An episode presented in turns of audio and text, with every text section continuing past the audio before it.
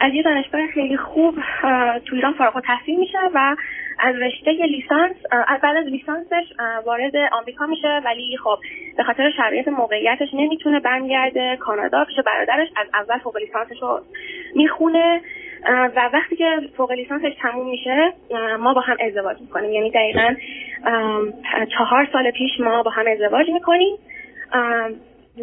شرایط هم جوری بوده که بعد از هشت ماه صحبت کردن با اسکایپ و آنلاین شوهرم میاد ایران. یک ماه بعد از این که با هم رفت آمد داشتیم، یعنی تقریبا یه جوری دیگه با هم زندگی میکردیم، اما با خانواده ها، چون که اینا شهرش ما متفاوت بود، اومده بودن پیش ما، ولی خودش انتخاب کرد که پیش ما باشه بدون هیچ تاچ، رابطه فیزیکی، فقط با هم صحبت میکردیم که ببینیم واقعا همون آدمای واقعی هستیم یا نه. و بعد یک ماه تصمیم گرفتیم که هر چه زودتر بهتر ازدواج بکنیم. ازدواج کردیم، شوهرم برمیگرده به صورت معجزه آسایی. من بعد چهار ماه کارم درست میشه و میام کانادا پیشش. یک سال و نیم. سوالی دارید آقای دکتر؟ نه نه بسیار خوب. بنابراین الان شما یه چیزی نزدیک سه سال کانادا هستید، ولی چهار سال فقط برای که مهم است. فر... فرزندی که ندارید؟ نه ندارم. آقای دکتر سوالم هم همین. نه اعضای خانواده ایشون کدامشون در کانادا هستن و در اون شهر؟ دو تا از برادراشون هستن، یکیشون خیلی نزدیک ما هستن ولی کلا رابطه‌ای نداریم، یکیشون یکیشون هم خارج از ایران هستن ولی تو کانادا نیستن و بقیه‌شون ایران هستن. تنها خصوصیتی که خیلی بارزه شوهر من اصلا آدم مهربونی نیست. منم فکر کردم نباشم آقای دکتر، چون من متأسفانه خیلی دیر باهاتون آشنا شدم. اگر میخوان من از جای خاصی شروع کنم سوال دارم. نه نه نه بعد من بگید شما اگر برای ازدواج تلفن کردید به من بگید بینتون چه خبر. آقای دکتر بینمون خوبه، همه چی خوبه، مثل زن و شوهرای معمولی. دعوا داریم، دعواها در حد متوسط، اونجوری نیستش که نتونیم حلش کنیم، حلش میکنیم. اما سوال من اینه که آقای دکتر من میخوام ببینم آماده هستیم ما که بخوایم باردار بشیم، من باردار بشم یا نه، و اگه میخواین راجع به این که من دودلم یه دیتیلی بگم. به من بگید رابطه فیزیکی و جنسیتون با هم چطوره؟ خیلی خوبه. هم از سمت من خیلی خوبه، هم از سمت ایشون. شما الان خودتون الان چه میکنید؟ شغل و کارتون؟ خب آقای دکتر من الان در حال حاضر شغلم خوبه، راضیم، ولی یه مشکلی که داره، من الان پارت تایم هستم. از لحاظ اینکه من سرتیفیکیتم یا همون مدرکی که باید بگیرم و بگیرم فول تایم میشم. اگر میخواین یکم بگم که بگم نه نه نه نه نه همسرتون شغل و کار خوب خودشون رو دارن یا نه؟ بله، تو رشته خودشون کار میکنن، توی یکی از بهترین شرکت‌های توی کانادا میتونم بگم که الان کار میکنن و همینجا دارم پله‌های ترقی رو جا میذارم. بسیار خوب، پس بنابراین ما هم صبر میکنیم که چند تا پله برم بالا. آقای دکتر یه نکاتی هست که برام مهمه که بخوام بگم، به خاطر اینکه من چند تا سوال دارم.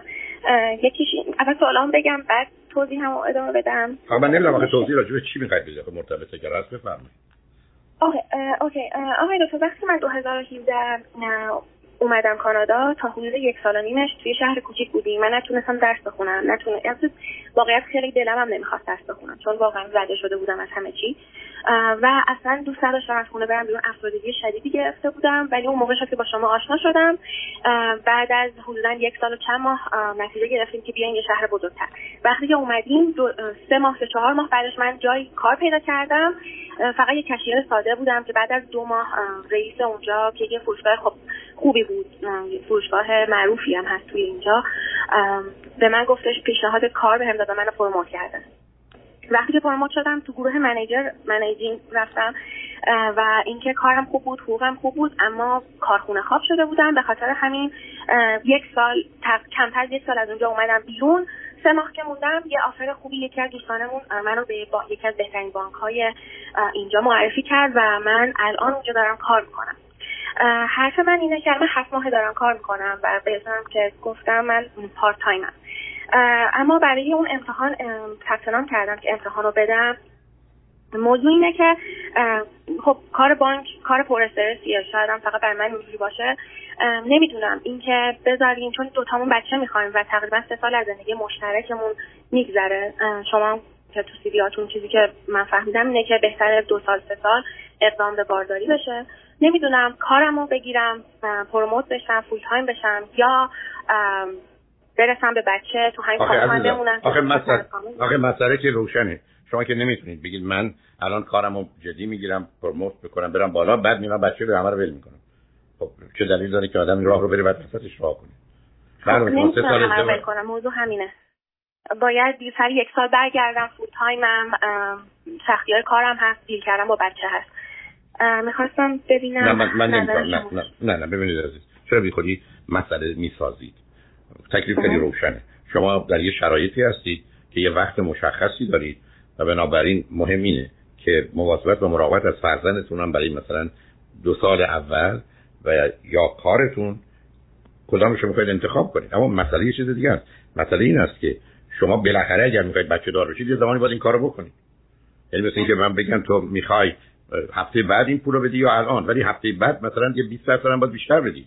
بنابراین موضوعی نیست که شما بتونید این مسئله رو حل کنید. شما همیشه با این موضوع روبرو هستید که برای داشتن فرزند، اونم مثلا دو تا بچه، یه چهار سال رو باید از محیط کار به مقدار زیادی بیاد کنار، مگر نوع کارتون از خانه بتون انجام بشه که مقداری از اون رو انجام بدید. خب این اشتباه ناپذیره برای این پرسشون که الان یا سه سال بعد، و معمولا الانش هم به دلیل سلامتیتون، سنتون، هم به دلیل اینکه بعداً راحت میتونید کارتون شروع کنید و پیش برید. وقتی بچه‌ها رو به ثمر رسوندید خب معمولاً معمولاً معقول‌تره، ولی من جزئیات زندگی شما رو که نمیدونم عزیز.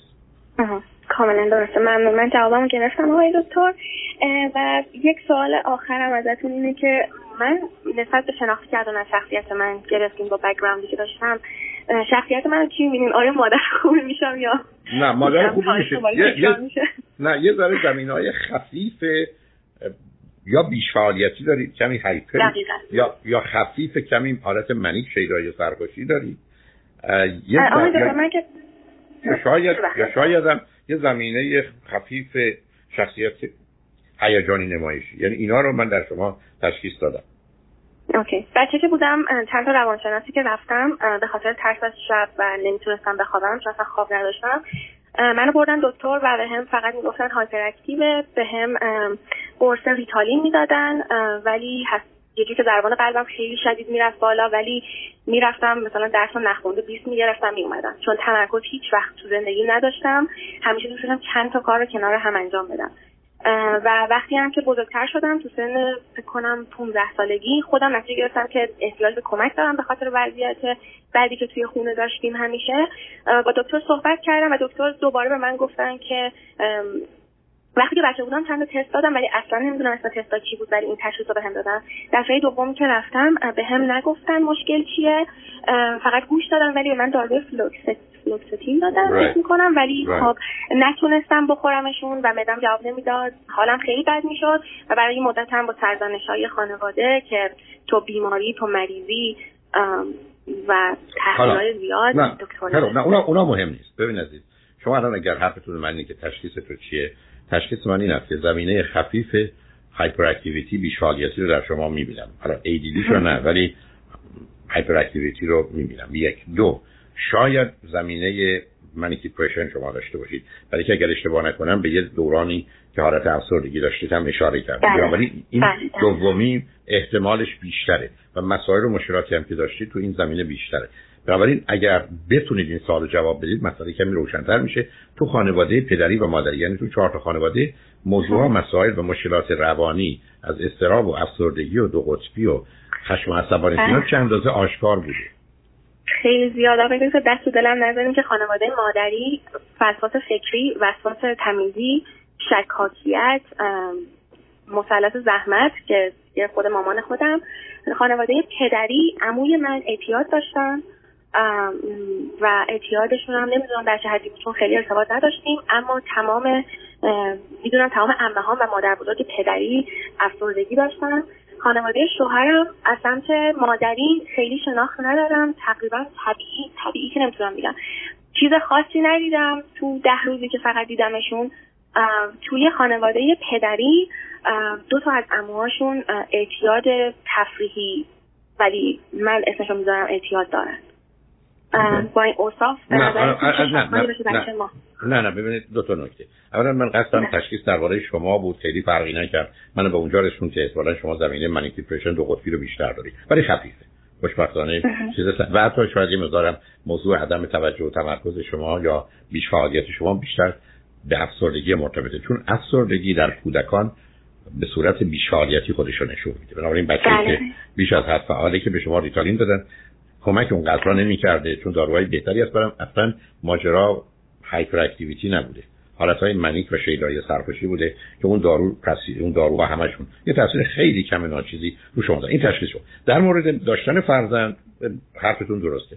فرزند شما مثل خودتون یه ذره فلوچل ممکنه بیاد بیرون، یعنی شمکی منتظر بودم آقای دکتر شمکی. خب دیگه منم شما رو نخواستم بیش از این در انتظار بذارم. یه مقداری باید مواظب و مراقب باشید، یعنی فشار سنگین رو خودتون نیارید. در دوران بارداری خیلی مواظب باشید که بچه اونجا آسیب نبینه. تولدش و دو سال اولش هم موضوع اصلی و اساسی رو به گونه‌ای با تنظیم کنید که امنیت و آرامش شما و بچه داشته باشید. و این وقتی است که هر دوی شما شما همسرتون از داشتن بچه خوشحال باشید، ضمن همسرتون با امکانات مالی که دارن بتونن هزینه‌ها و نیازهای اولیه رو برآورده کنن که شما هر دو بتونید در یه آرامشی اوضاع رو بگذارید. ولی این چیزی نیست در حدی که من به شما بگم صاحب فرزندی نشید، ولی تعدادش همون دو تا باشه، بیشتر از دو تا نباشه، با اون فاصله بیست تا سی و پنج ماهی که به نظر میرسه بهترین.